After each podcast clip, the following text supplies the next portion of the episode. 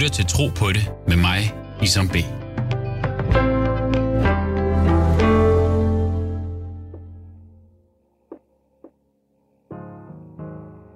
Mit navn er Isam. Jeg er mange ting. Far, ægtemand, bror, ven, kunstner, københavner. Gud har skabt mig med et dovent øje. Men til gengæld har han velsignet mig med et superøje. For mig er det en nydelse at se min tro komme til udtryk i hverdagen. Og jeg er konstant på udkig efter lys. At se er at tro. Du lytter til Tro på det med Isam B. Intet nyt under solen. Jeg har altid stået ud på grund af min tro. Alle de riser i lakken, jeg har fået i min karriere, har haft noget at gøre med min tro. Seneste rise, Ramadan i København. Og surprise, surprise, noget med min tro. Så hvad skete der for shitstormen i sommer? Hvor kom den fra?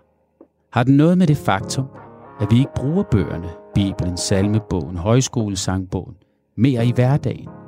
Hvordan kan en sang om ramadan ryste ved nogens tro og identitet? Min gæst er Vincent Hendricks, professor i formel filosofi og leder af Center for Information og Boblestudier ved Københavns Universitet.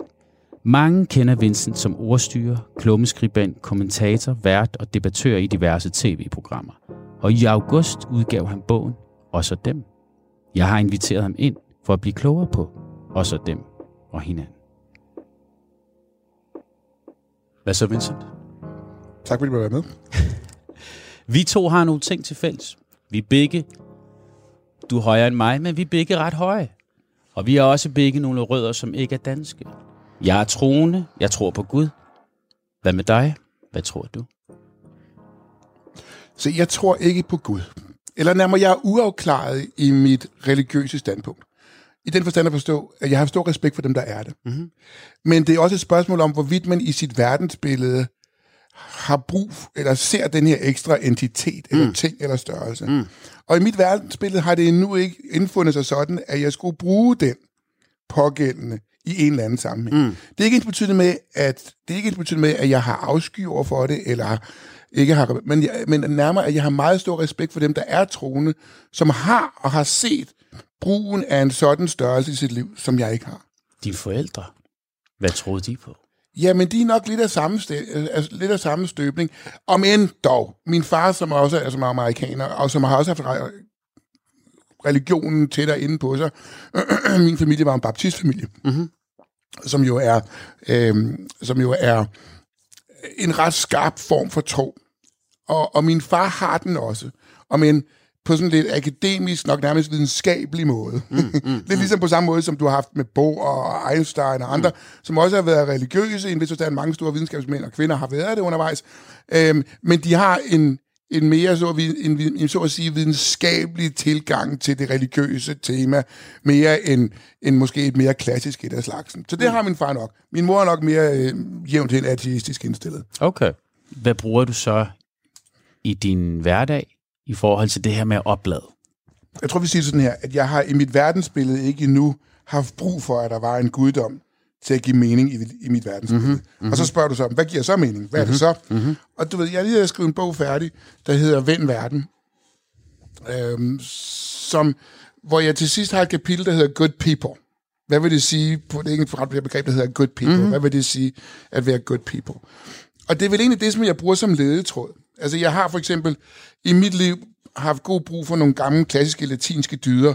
Semper artens, altid brændende. Carpe diem, grib dagen. Mm-hmm. Festina lente, skynd dig langsomt. Og sapere afte, våg at vide.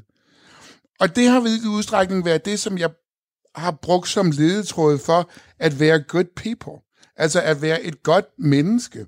Et menneske, som udviser tillid, respekt, empati, sympati, håb og alle de andre egenskaber, som mennesker nogle gange udviser over for mig selv og over for andre.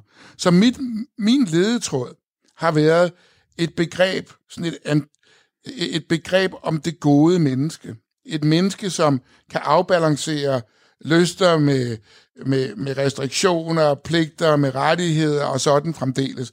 Som sådan en lidt umærkelig form for ligevæksttilstand, hvor jeg kan kende mig selv, fra jeg stopper om morgenen til jeg går i seng i aften, om aftenen. Har du nogle ritualer, inden du går i seng? Eller inden jeg har, ved du hvad, hver morgen så træner jeg i 40 minutter. Dels fordi jeg har dårlig ryg, Og dels for, når vi taler om det, at, at udvise den selvdisciplin, mm. som også er med til at definere mig som karakter.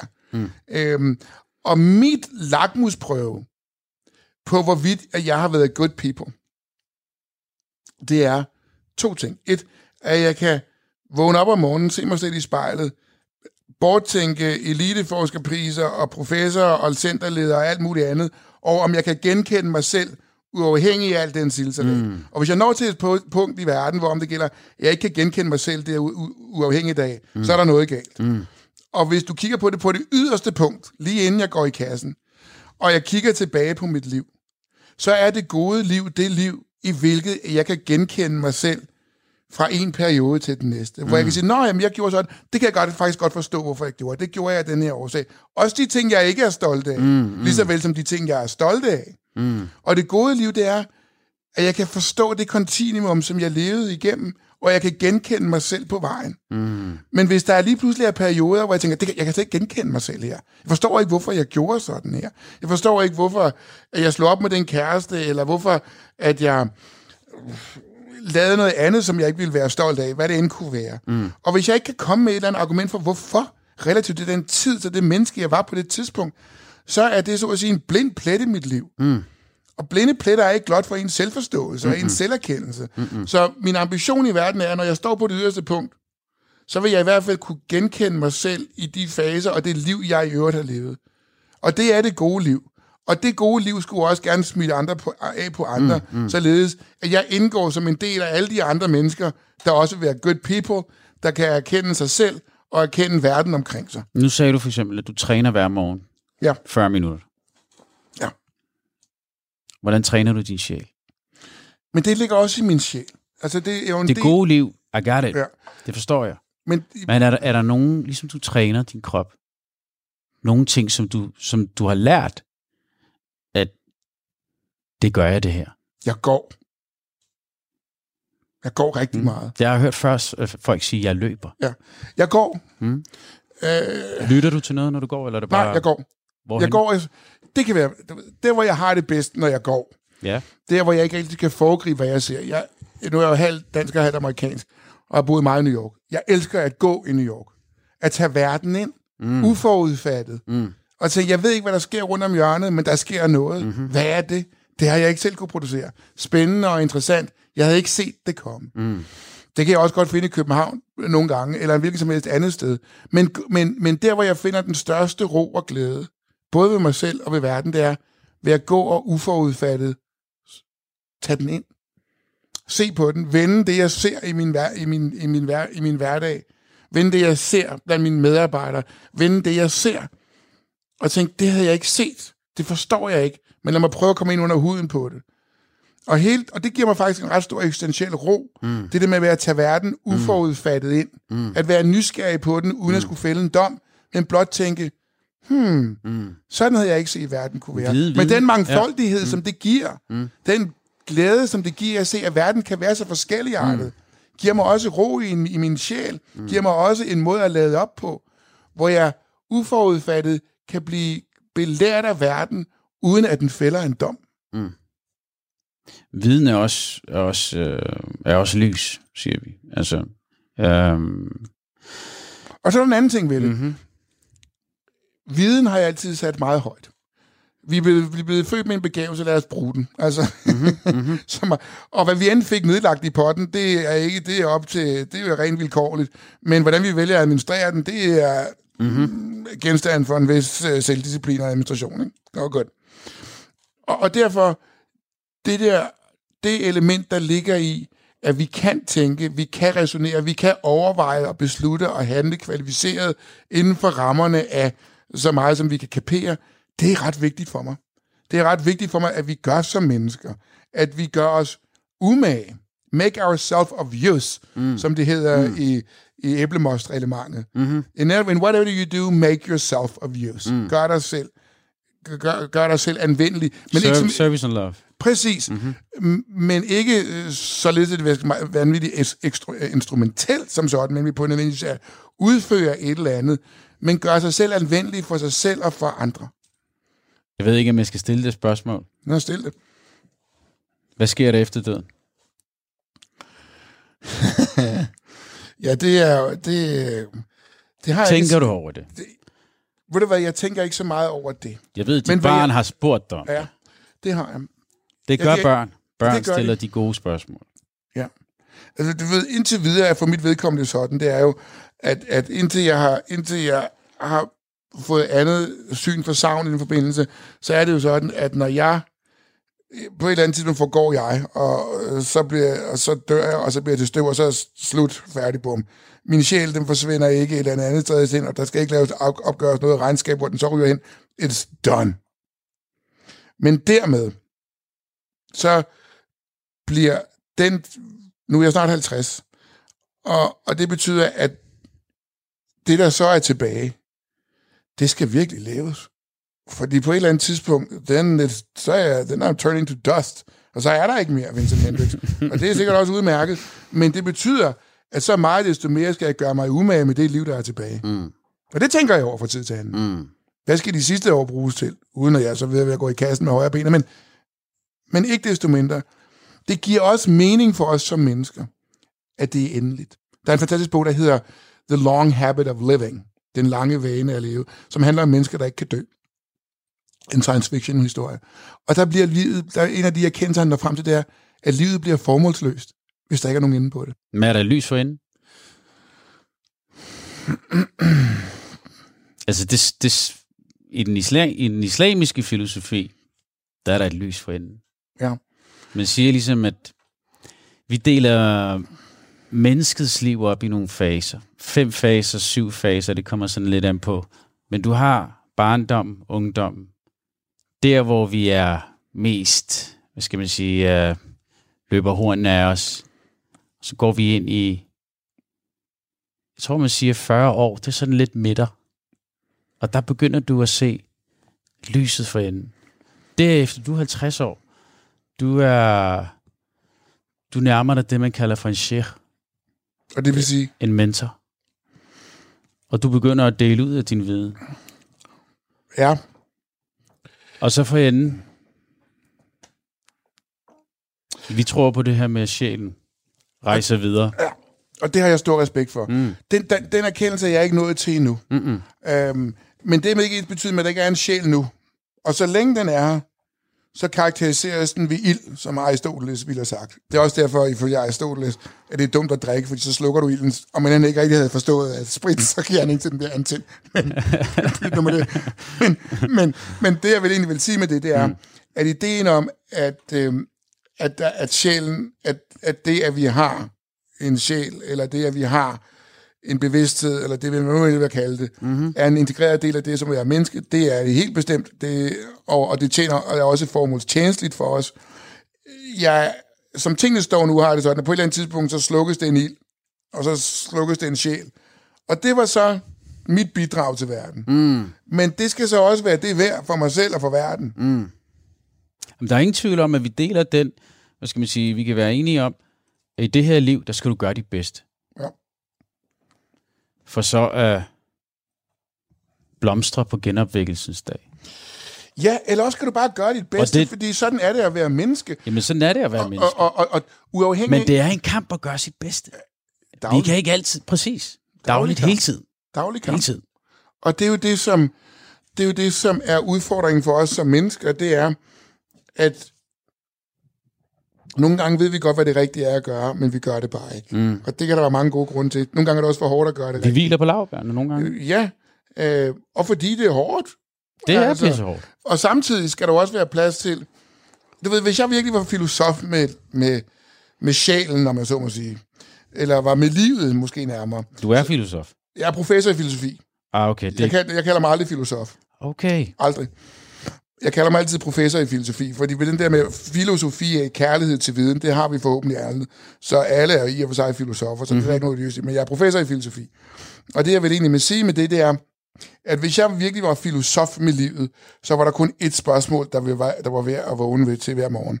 Det var, ligesom Piet van Dørner, han står derude med sydvest og, og, og vaders på, så og med et potteskår og spørger, hvad er det? Så skal du spørge dig selv om, hvad er væren? Hvad er væren? Hvad karakteriserer det, som er? Mm. Det der ontologiske spørgsmål, det er kronspørgsmålet for filosofi og i øvrigt for al videnskab, når det kommer til stykket. Men jeg, der er simpelthen for malig til at vågne med det spørgsmål. Altså, det er virkelig tungt. Jeg vil hellere spørge mig selv, om det, om det er cornflakes eller, eller croissanter i dag. Men det er ikke betydning med, at jeg ikke vil tage det andet alvorligt. Det er bare ikke det, det, er bare ikke det jeg vil leve med. Og som Hume engang sagde, vær, vær filosof. Men midt i at være filosof, vær også et menneske. Hvad mener du, det er, der afgør, om man tror eller ej? Nu er jeg måske ikke den bedste at spørge om det, Lisa, men, men, men lad mig prøve at give et, et, lad mig prøve at give et svar, ikke desto mindre. Mm-hmm.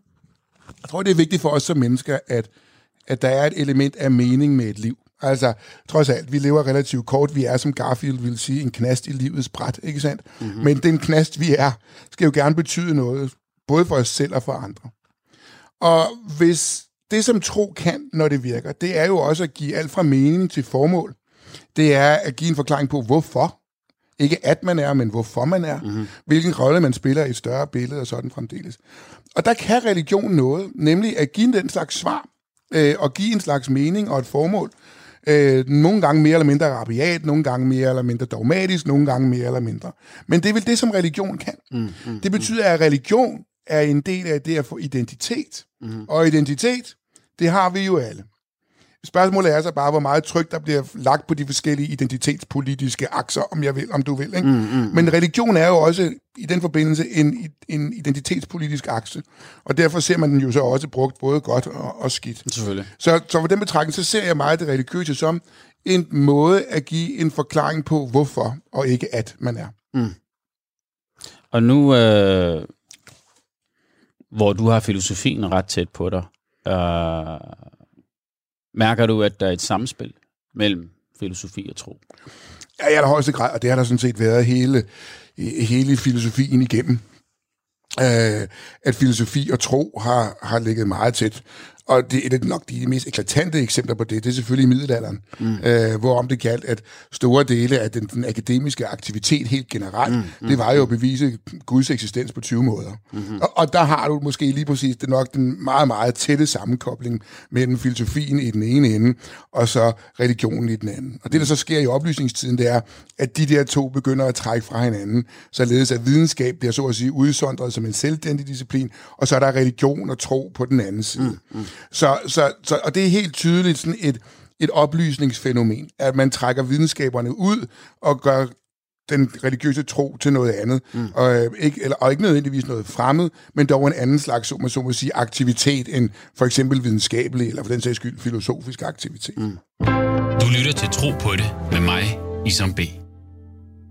Nu er vi ligesom i et øh, samfund, hvor vi har en masse tros øh, mæssige baggrund. Hvor vigtigt er det, at vi sætter os ind i hinandens trosmæssige baggrund og ja, måde at leve på?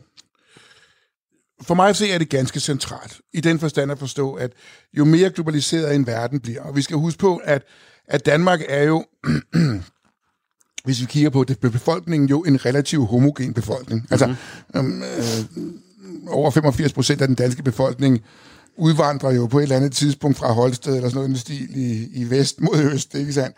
Og, og det betyder, at det er en relativt homogen befolkning, både i, i race, men så sandelig også i trosmæssige forhold. Der er en grund til, at den danske folkekirke er så er en statskirke i mhm. Danmark, mm-hmm. ikke sandt? Mm-hmm. Og på den måde er det jo ikke et helt sekulært samfund, som vi har, og men vi gerne omtaler det som sådan. Øh, og i takt med, at verden er blevet mere global, i takt med alt fra migration og flygtninge til gæstearbejde og alt muligt andet, så får vi selvfølgelig et land, i hvilket folk de kommer til med forskellige kulturer. Og i kultur ligger tit og ofte også religion. Og derfor er det så meget desto mere øh, vigtigt, at jo mere globaliseret en verden bliver, jo vigtigere bliver det, at vi kan sætte os ind i, og i hvert fald have en, vis, for, en vis form for forståelse for hinandens religiøse inklinationer af den ene og den anden type. Ikke mindst fordi vi skal leve sammen. Øh, og primært fordi vi skal leve sammen. Præcis. Og også fordi vi skal leve sammen og koordinere på baggrund af ret forskellige kulturelle baggrunde. Og det er i sidste instans det centrale, der holder et samfund sammen. Det, som er limen i et hvilket som helst velfungerende samfund. Det er jo en bestemt relation mellem mennesker, der hedder tillid. Mm. Og tillid kræver empati, mm. og tillid kræver fællesviden om mm. normer og mm. øh, regler og alt muligt andet. Og uden en sådan tillid, så kan du ikke, så kan du ikke have et robust samfund. Og for den betragtning, der bliver det ret vigtigt, at jeg kan sætte mig ind i, når man i hvert fald, om ikke, om ikke forstå og adoptere, så i hvert fald forstå, hvilken rolle for eksempel religion spiller for Isam B. Mm-hmm. i Mhm. hans måde at agere, mm-hmm. se verden på, mm-hmm. hvad er hans udsyn, hvad er hans forståelse for kosmologi, hvad er hans forståelse for menneskelige egenskaber og kvaliteter og sådan fremdeles. Og jeg behøver ikke nødvendigvis at dele dem, men jeg bliver nødt til at have en forståelse for mm, dem. Mm. Fordi ellers så kan vi kun være uenige, men vi kan ikke vide, hvorfor vi er uenige. Mm. Og det er det, der er det centrale. Det interessante, det interessante er jo ikke, at Isa mener A, og jeg mener ikke A. Hvad det, om man mener hvad må det være. Det interessante er, hvorfor Isa mener det ene, og jeg mener det andet. Mm. Og det kræver, at vi kan sætte os ind i hinandens argumenter og præmisser og konklusioner. Og det kan godt være, at vi ikke ender med at blive enige.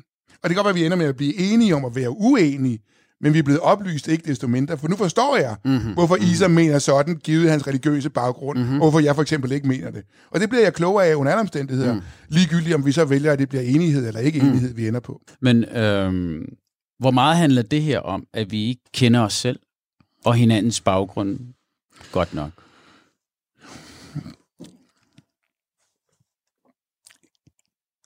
For mig at se handler det meget om, at en ting er, at man kender sig selv, eller mener, at man kender sig selv. Hvor veldefineret det så er.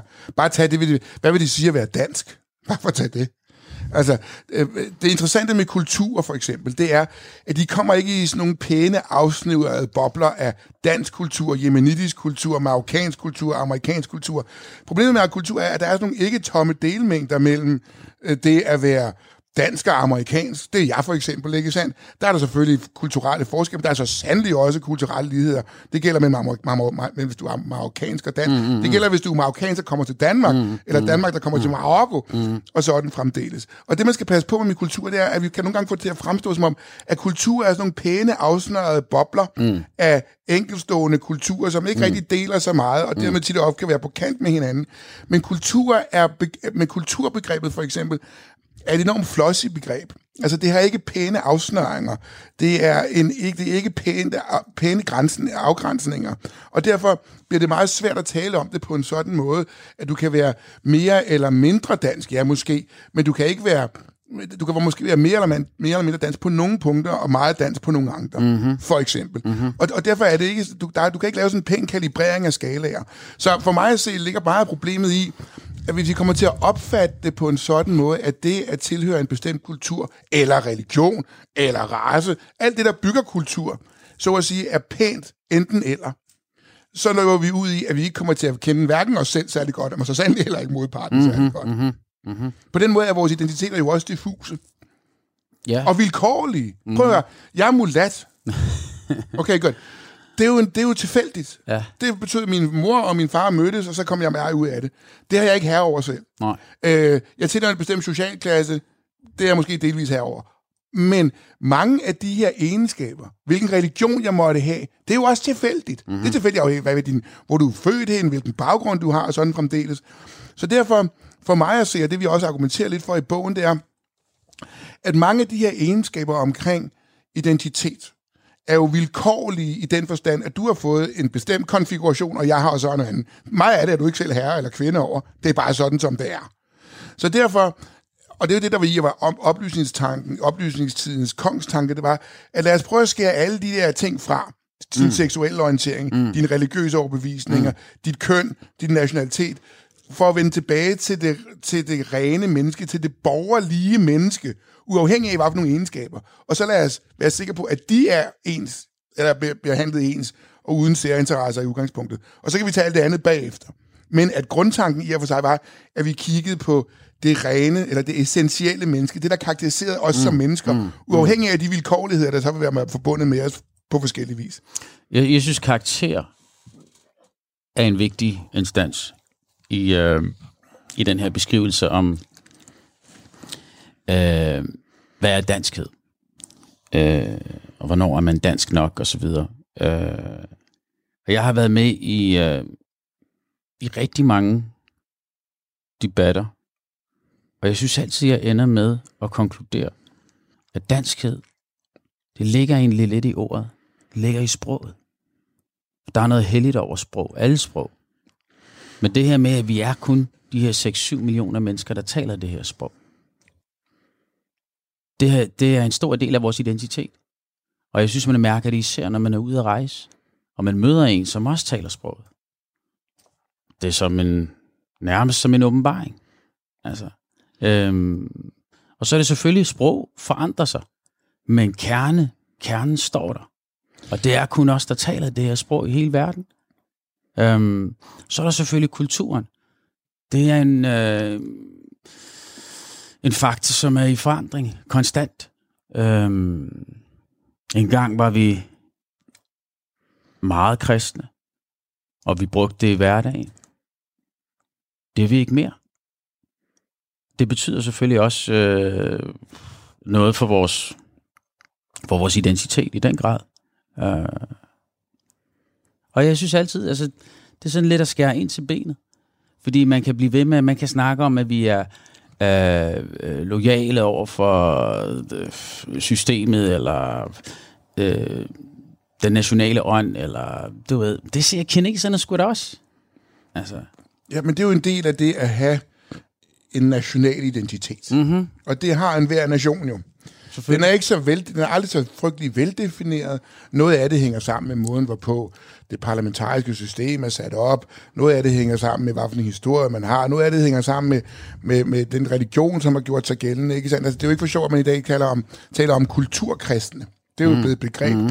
Det er dem, der er kristne, men mere sådan på kulturel baggrund. At man i hævd holder for eksempel jul, mm. eller mm. Øh, ægteskabet, eller dåben, eller, eller, eller. Ja. Men ja. ikke nødvendigvis nogle meget tunge øh, religiøse forankringer, men mere som en del af det at være dansk og tilhøre den danske kultur. Holder og, du jul? Ja, ja, ja, det gør jeg da. Øh, og det gør jeg ud fra betragtning om, at at det er en højtid og en tradition med mm. min familie og sådan fremdeles. Mm. Jeg har ikke nogen kulturel, jeg har ikke nogen religiøse for, for, øh, forbindelser til det, men derfor, men dermed er det jo en vigtig højtid alligevel. Og hvorfor det? Fordi den samler. Den ja. samler min familie. Ja. Ja. Den samler også danskere om et juletræ, og om at stå på skøjter om vinteren, mm-hmm. rundt om rundt på søen, og hvad det ellers måtte være. Det er en del af den nationalfortælling, som vi har som nation. Mm. Og dermed er det jo som en del af det fællesskab. Og når du rigtig nok pointerer i, som når du siger, når, man, når vi kommer ud i verden, og vi møder nogen, som også taler dansk, jamen hvad er det så, vi mødes om? Vi mødes om det fællesskab, som vi alle er en del af. Mm. Og der er mennesker jo sociale dyr. Mm. Vi, er, vi grupperer os mm. også efter dem, som vi er, er, er enige med, hvad enten det er i kultur eller religion, eller hvad det måtte være, og også i en national identitet som ikke desto mindre kan være ganske diffus defineret. Er vi ikke enige om, at troen i sin essens handler lige så meget om at samle os? Jo, den handler om at samle os. Mm-hmm. Den handler om at give mig et formål. Mm-hmm. Det handler om at give mig en mening med et mm-hmm. liv. Hvorfor mm-hmm. er jeg her? Hvad skal jeg med det? Mm-hmm. Øh, hvad er når vi så ikke har det? Jamen, så har du lige præcis det der med, hvad så? Hvorfor? Er jeg så bare, er jeg så bare det her knast i livets bræt, som lever og dør, and that's it? Der er ikke mere i det. Mm. Der er måske efterladt en sang og de er nummer, men mm. derudover, så, så er det det. Eller et helt liv på en arbejdsplads. Og det kan godt give en eksistentiel form for ensomhed, ikke sandt? Fordi, hvorfor? Jeg er jo bare en lille afsondret ø sammen med alle de andre. Mm. Og det ved man faktisk en del om fra forskningens side, hvad der egentlig gør mennesker godt og glade. Det ved man. Øh, man ved, at noget af det, som giver den største lykkefølelse, og får folk til at blomstre, det er, at de interagerer med andre. At de gør noget for andre. Mm, mm, det der er en kendt amerikansk professor på Columbia University, der har vist, at, øh, der hedder Seligman, som har vist, at det er faktisk ret centralt. At det, som gør os godt som mennesker, det, som gør os glade, lykkelige, det er, at vi interagerer med andre og gør noget godt for andre. Mm, det er sådan mm. en grundlæggende, det giver en grundlæggende lykkefølelse hos et menneske. Og det er heller ikke overraskende, trods alt, Isam. Nej, nej. Fordi vi er også sociale dyr, og dermed Men... den her sociale interaktion betyder noget for os, vores glæde og vores lykkefølelse. Du lytter til Tro på det med mig, Isam B. Nu var der jo et drama her i sommer omkring øh, højskolesangbogen. Øh, jeg var inviteret til øh, et skriveophold oppe i Vi Musikhøjskole, og øh, skulle skrive en sang, som, øh, som kunne egne sig til, til bogen. Og øh, jeg var fasende den dag. Og nogle gange er det svært at skrive en sang bare sådan på kommando.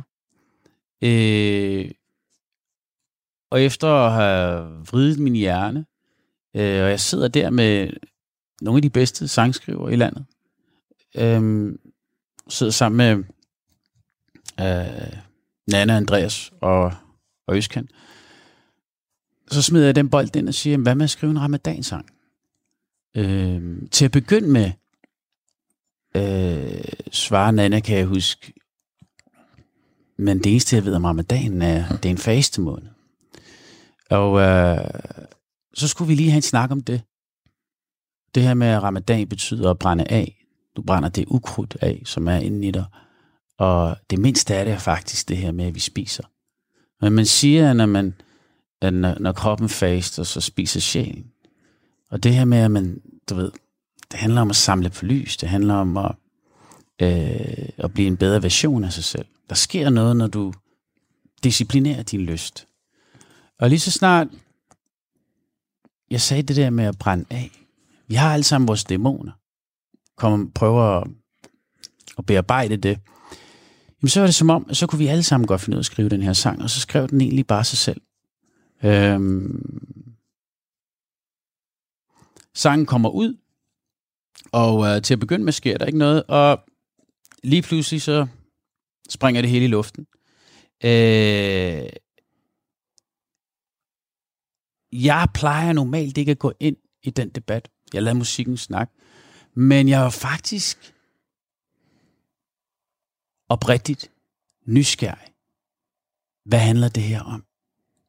Hvor er det skoen trykker? Og der håber jeg lidt på, at øh, du kan være med til at gøre mig klogere på det. Fordi det højrefløjen kom med, gav ikke mening. Øh, de var ude i noget med, at det skulle være en, øh, en det skulle være folkeeje. Og der ved jeg, at alle højskolesange på, øh, sang, øh, sange er ikke folkeeje, tværtimod. Um, og der er også mange, der er importeret rundt omkring fra i verden. Præcis, præcis. Og der er cirka 800 plus sange i den bog. Og jo mere jeg debatterede, jo klarere blev det for mig, at vi kender ikke højskolesangbogen.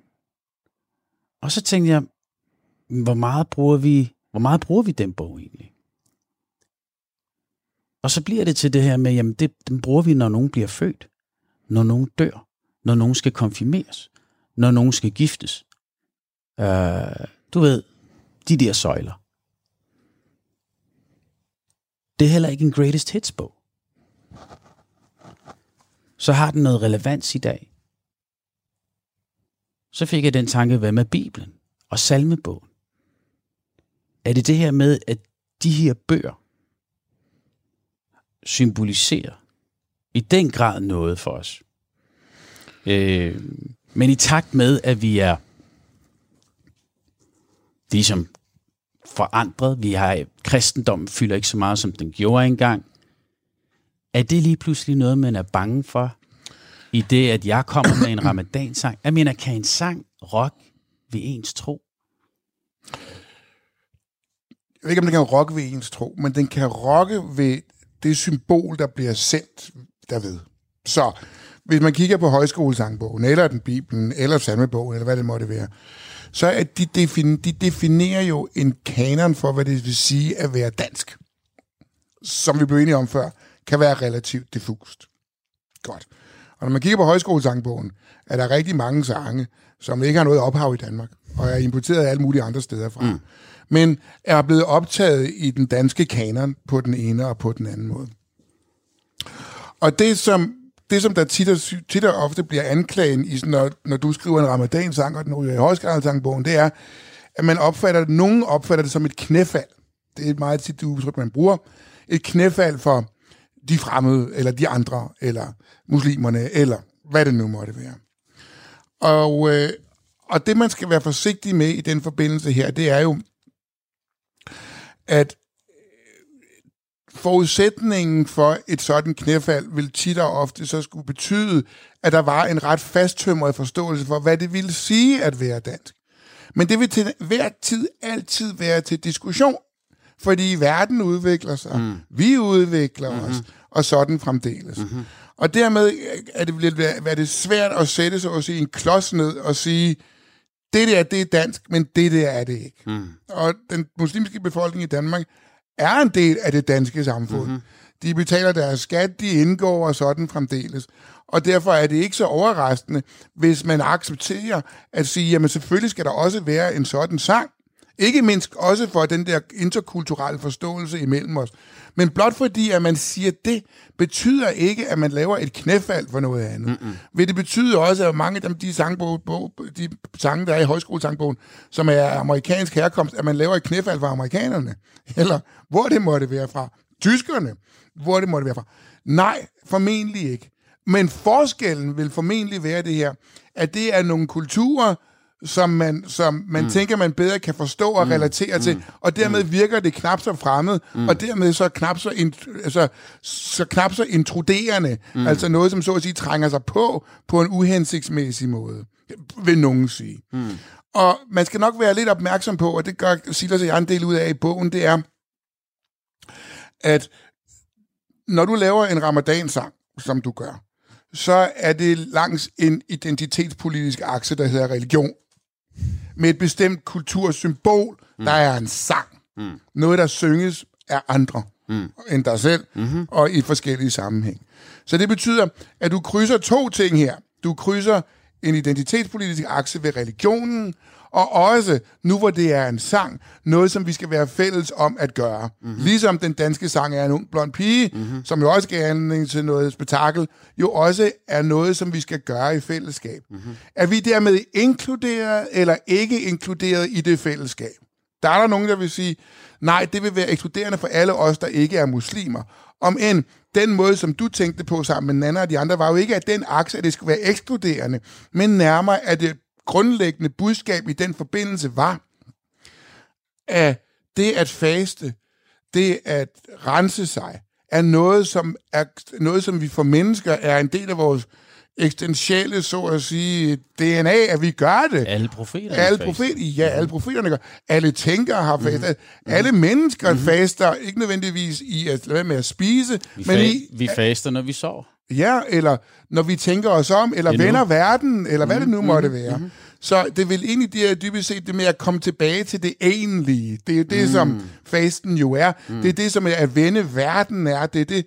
Og det gør vi som mennesker hele tiden, altid. Og det var jeres pointe med at skrive mm-hmm. det. Mhm. Godt. Det er et argument.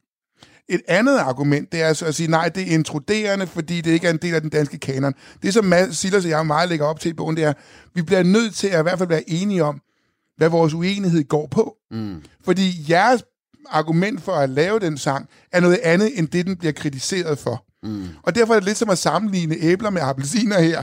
De er begge to runde, men så stapper sammenligningsgrundlaget også her. Og derfor øh, har den her tendens, den her diskussioner meget hurtigt en tendens til identitetspolitiske debatter, afsporede debatter, som de også bliver, de har det med at stikke af, fordi det bliver udklaret, hvad er, vi diskuterer. Du diskuterer det ud fra en betragtning om en inklusion og en forståelse for det andet og en renselse. Der bliver, det andet bliver diskuteret ud fra et knæfald og en intrudering på noget, der kunne være dansk kultur, hvad det så helt præcis er. Det er to meget forskellige mm, argumenter. Mm, mm. Det er to meget forskellige forudsætninger. Jeg synes bare, at vi altid er...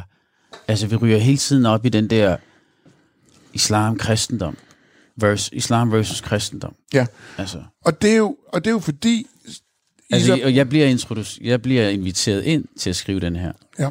For at bringe noget urbanitet. Hvad man end lægger i det ord. Ja. Okay? Uh, der var jo også sange om klimaforandringer og uh, hvad hedder det, regnbuefamilier og så videre. Uh, for, for at bringe relevansen ind i den bog, ja. som vi måske har glemt. Ja. Og jeg virkelig fører mig tilbage til det med bøgerne, som engang stod meget centralt, og som man brugte i sin hverdag. Ja. Men der tror jeg, man skal henholde sig til en ting her. Mm-hmm. Det, som der er sket i en digitaliseret verden også, det er, at vi har fået mere information til rådighed end nogensinde før. Aldrig har vi set så meget information, der kan traversere mellem mennesker. Helt det implicerer bare ikke, at vores fællesviden også er blevet større. Mm-mm. Altså, at jeg ved, at du ved, at du mm, ved, at jeg mm, ved, mm. hvad dine forudsætninger er for at mene sådan og så. Mm. Det er ikke blevet forøget Nej. med mængden af information. Tværtimod. Tværtimod. det, der typisk set sker, det er, at vi bliver bare meget mere selektive med, hvilken slags information vi gider at høre på. Mm. Og der bliver vi ramt af vores biases, vi bliver ramt af motiveret resonering og alle mulige socialpsykologiske fænomener, som er robuste og velkendte, at vi dybest set samler os i grupperinger med mennesker, som vi i øvrigt er enige med, og dermed typisk nogle gange, eller tit og ofte, imod nogle andre. Mm. Og når vi når derhen, så bliver mængden af fællesviden meget lille. Og derfor animerer Silas, jeg meget til i bogen her, at vi prøver, at vi kan tage de her diskussioner på et oplyst grundlag, hvor det interessante er ikke, at vi er uenige, men hvorfor vi er uenige. Mm. Hvorfor, skal, hvorfor, skal, hvorfor er det vigtigt, at Isam B. skriver en sang om ramadan, som, et, som også bidrager til en diskussion og en forståelse for begrebet om urbanitet, mm-hmm. som er blevet mere centralt nu end nogensinde, når vi betænker, hvordan vi lever sammen. Det er et argument. Mm. Det er en grund til. Mm. Det er en belysning af det her. Mm. En anden belysning er, om det implicerer et knæfald for noget, som man ikke kan lide. Det er så en anden diskussion. Hvorfor er det altid et knæfald, når en muslim slår en prut? Tja, altså... Det er lige præcis knæfaldet. Hvorfor, ja, lige, men, hvorfor lige knæfald? Men, men det hænger jo sammen med, at... Er det at historien? Måde, ja, det hænger sammen med den måde, man læser det på. Det behøvede i princippet ikke kun være på religion. Det kunne også være på køn. Det ser vi jo også i dag, for eksempel. Mm, ikke sandt? Mm. At der bliver skulle laves et knæfald for dem, som ikke er, dem, som er non-binære. Altså, som ikke forstår sig selv som mand eller kvinde. Mm, mm og, og skal man tage specielt hensyn til dem, nu sidder vi på Københavns Universitet, det er jo en diskussion, der kører her ganske meget. Mm-hmm. Skal man, hvordan skal man tiltale folk, som opfatter sig selv som non-binære? Og når man tiltaler dem som de eller dem, og ikke som han eller hun, er det så et knæfald? Eller er det et, forstå, et, forstå, et forsøg på imødekommenhed på nogen, som ser på deres egen og ser på deres egen seksualitet eller deres eget køn på en anden måde? Jeg ved ikke, om det er knæfald, men det er i hvert fald kompliceret. Ja, men det er lige så kompliceret, som det er med religion. Mm. Fordi det er begge dele af en del af vores identitet. Og lige nu har der været, og det er der nok sådan historiske grunde til, øh, ret nyhistoriske grunde til, at vi har set et, en meget stærk polarisering religiøst i mm. verden. Mm formentlig også givet 9-11 og alt muligt andet, mm, ikke sandt? Mm, mm. Mohammed-krisen i Danmark, mm. så den fremdeles, at der er blevet taget nogle, der bliver lavet nogle meget stærke mm. skæld her mellem mm. den ene og den anden, som så begynder at pille ved nogle andre ting igen. Mm. For eksempel hele Mohammed-krisen i Danmark, i gang satte diskussionen om ytringsfrihed, mm. Mm. for eksempel, mm. som jo er en grundlæggende demokratisk værdi. Og hvis det er sådan, at man tænker det, at muslimer per definition er imod ytringsfrihed, og hvis man tager laver specialforordninger for dem, er det så et knæfald, så kan du godt se, at så er der selvfølgelig nogen, der vil trække i en massiv forsvarsposition mm, der, mm, mm. hvis det var sådan, at muslimer mener sådan. Mm. Og det er der sikkert nogle muslimer, der måtte mene. Der er nogen, der er formørket kristne, mm, muslimer, mm, mm, buddhister og sådan fremdeles. Mm. Men det er jo ikke... det er jo ikke et repræsentativt billede for, hvad det vil sige at være muslim, Nej. eller kristen, mm. eller non-binær, eller hvad det nu måtte være. Og problemet er, i som i de her tider, det er, at i polariserede meningslandskaber, som vi har nu omkring kristne versus muslimer, køn, race, religion, der har vi brug for nuancerne. Det er bare der, hvor der ikke er plads til dem. Det er det store paradoks, der er i identitetspolitisk sammenhæng. Mm. Det er også det store paradoks, der er, når det gælder om at beholde, henholde sig til at tro på noget. Nemlig, at vi har brug for nuancerne i at se, hvor du og jeg er enige eller uenige. Men problemet er i de her tider, når det gælder identitetspolitiske akser, så køber du typisk hele pakker. Du er muslim, mm. jeg er kristen. Mm. Du er non-binær, jeg er non-binær, du er mand. Mm, mm, mm Sådan mm, fremdeles. Ikke? Men, men, men typisk er det meget mere nuanceret end som så. Du lytter til Tro på det med mig, Isam B. Alt sker gradvist. Der er ikke noget on and off knap, altså, eller fra den ene dag til den anden. Forandringen tager tid. Ja. Sådan er det med mennesker at vi... Øh... Jo mere truet vi føler os, jo mindre forandring er vi villige til. Mm. Jamen, er vi, øh, er vi for utålmodige? Og er der noget, vi kan gøre for at dyrke den tålmodighed? Styrk den tålmodighed? Vi Et initiativ eventuelt. Måske noget, vi kan lære fra vores amerikanske venner. Ja, jeg ved ikke. Hvor... Bare ikke Trump.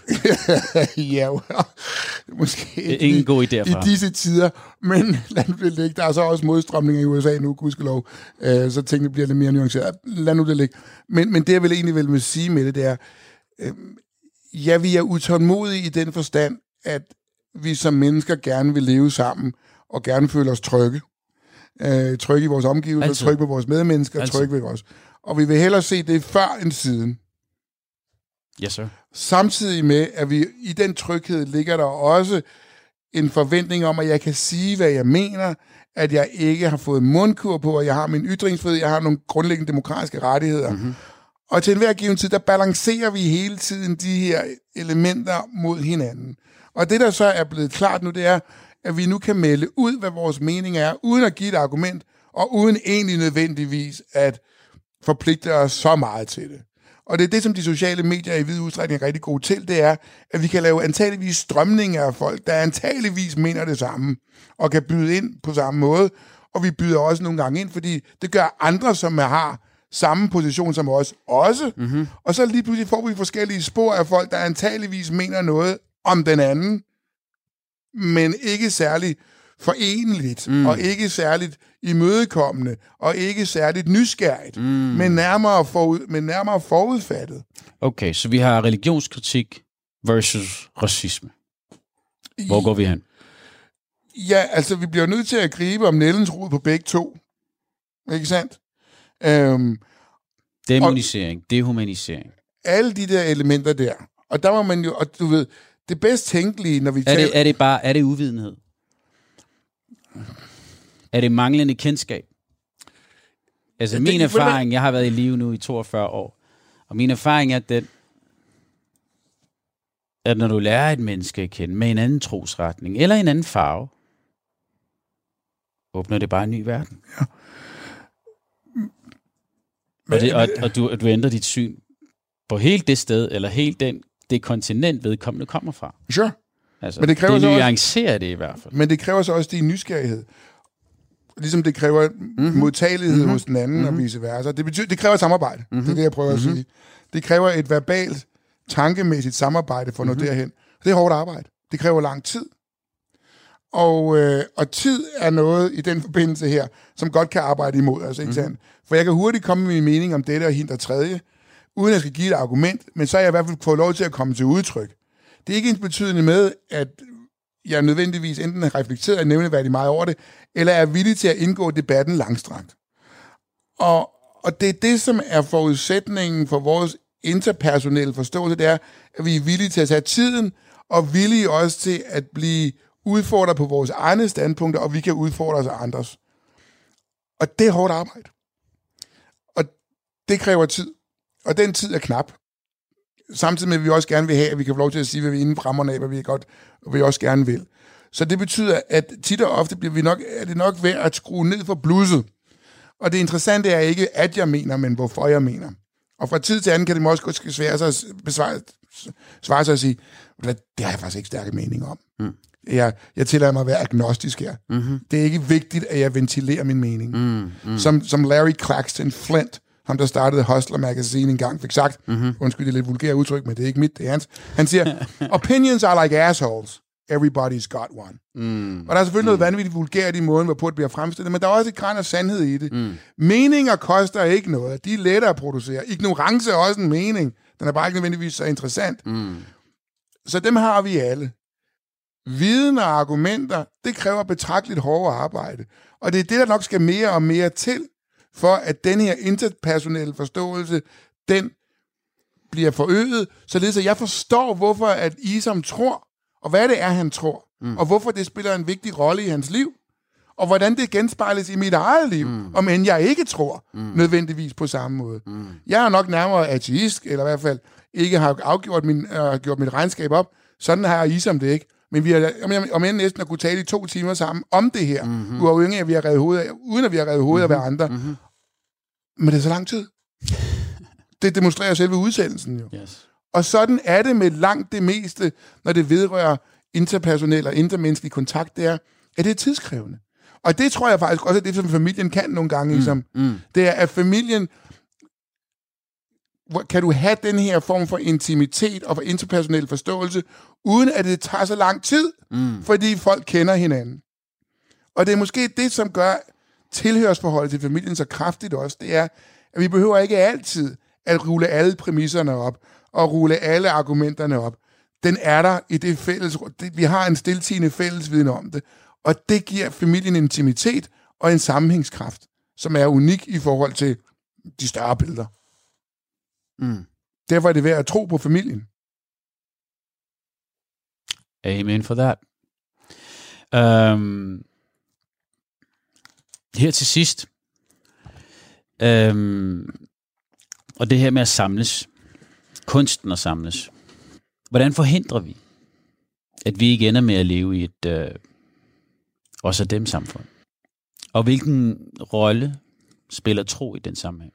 Så for det første, vi laver en mængde i bogen, en mængde, til sidst i bogen opregner Silas og jeg en mængde retningslinjer for, hvordan man kunne tage en mere, en mindre polariseret og måske mere imødekommende diskussion om identitetspolitiske akser. En af de ting, som vi appellerer meget til, øh, det er, at vi smider det her krænkelsesnarrativ lidt på porten. Mm-hmm. At muslimer skulle altid være blive krænket over, at nogen siger noget. Mm-hmm. At nogen er krænkelsesparate. At nogen er krænkelsesprovokerende, eller krænkelsesmanifesterende, eller hvad det nu kunne være. Lad os prøve at kalde det her krænke, parkere det her krænkelsesnarrativ lidt, fordi lige så snart, at man, man lancerer krænkelsesnarrativet, så, så kan du ikke, be, du kan ikke beklikke, at der er nogen, der antageligvis føler sig krænket, fordi følelser kan du ikke rigtig, kan du ikke rigtig diskutere på den måde. Nej. Men det interessante er ikke nødvendigvis, at du er blevet krænket, men hvorfor du føler, at du er det. Mm. Ikke at du føler, at du er mm. det, men hvorfor. Så lad os prøve at parkere det her krænkelsesnarrativ lidt, fordi det er ikke bestilt, bestilt, specielt befordrende for, at vi forstår hinanden. Så Nej. diskussionen stopper der. Mm-hmm. Og en anden element i det ligger også i, at vi bliver nødt til at tage de her samtaler i det offentlige rum. Uden at det implicerer, at vi bliver meget vrede på hinanden, eller er uforlige, uforsonlige og sådan fremdeles. Så derfor tjener den her udsendelse jo forhåbentlig også som en del af den ambition, når du siger, når, når, at det er tro på, at vi tror på, at mennesker kan leve sammen. At vi tror på, at vi vil hinanden det bedste frem for det værste. Mm-hmm. At vi tror på, at tillid er væsentligt mennesker i mennesker. Men at vi tror på, at empati spiller en rolle for måden, hvorpå samfundet udvikler sig, og sådan fremdeles. Og det er også en af ledetråd. Og det er måske også det, som religion kan. Mm. Religionen giver jo også nogle pejlemærker for, hvordan vi skal forstå os selv, og hvordan vi skal leve med andre. Mm-hmm. Og det grad. en, er en grundlæggende det er, og når troen så går i, står i baggrunden, eller bliver udfordret, eller spiller knap så stor en rolle, eller hvad det måtte være, så bliver de pejlemærker måske knap så tydelige.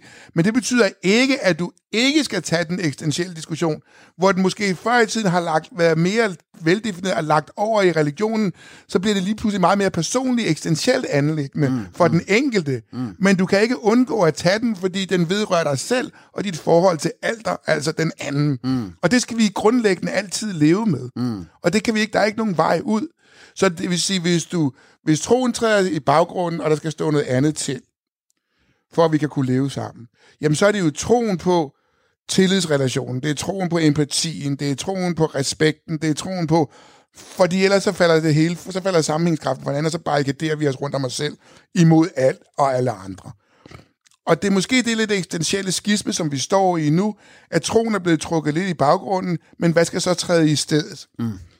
Og, men der skal træde et, et andet, så at sige, nogle andre eksistentielle pejlemærker i stedet for, som jo nok i sidste instans, i vid udstrækning, kommer til at ende i de her tillid, respekt, mm, empati, mm, ansvar mm, osv., mm. som er med til at definere os. Lad det være de sidste ord.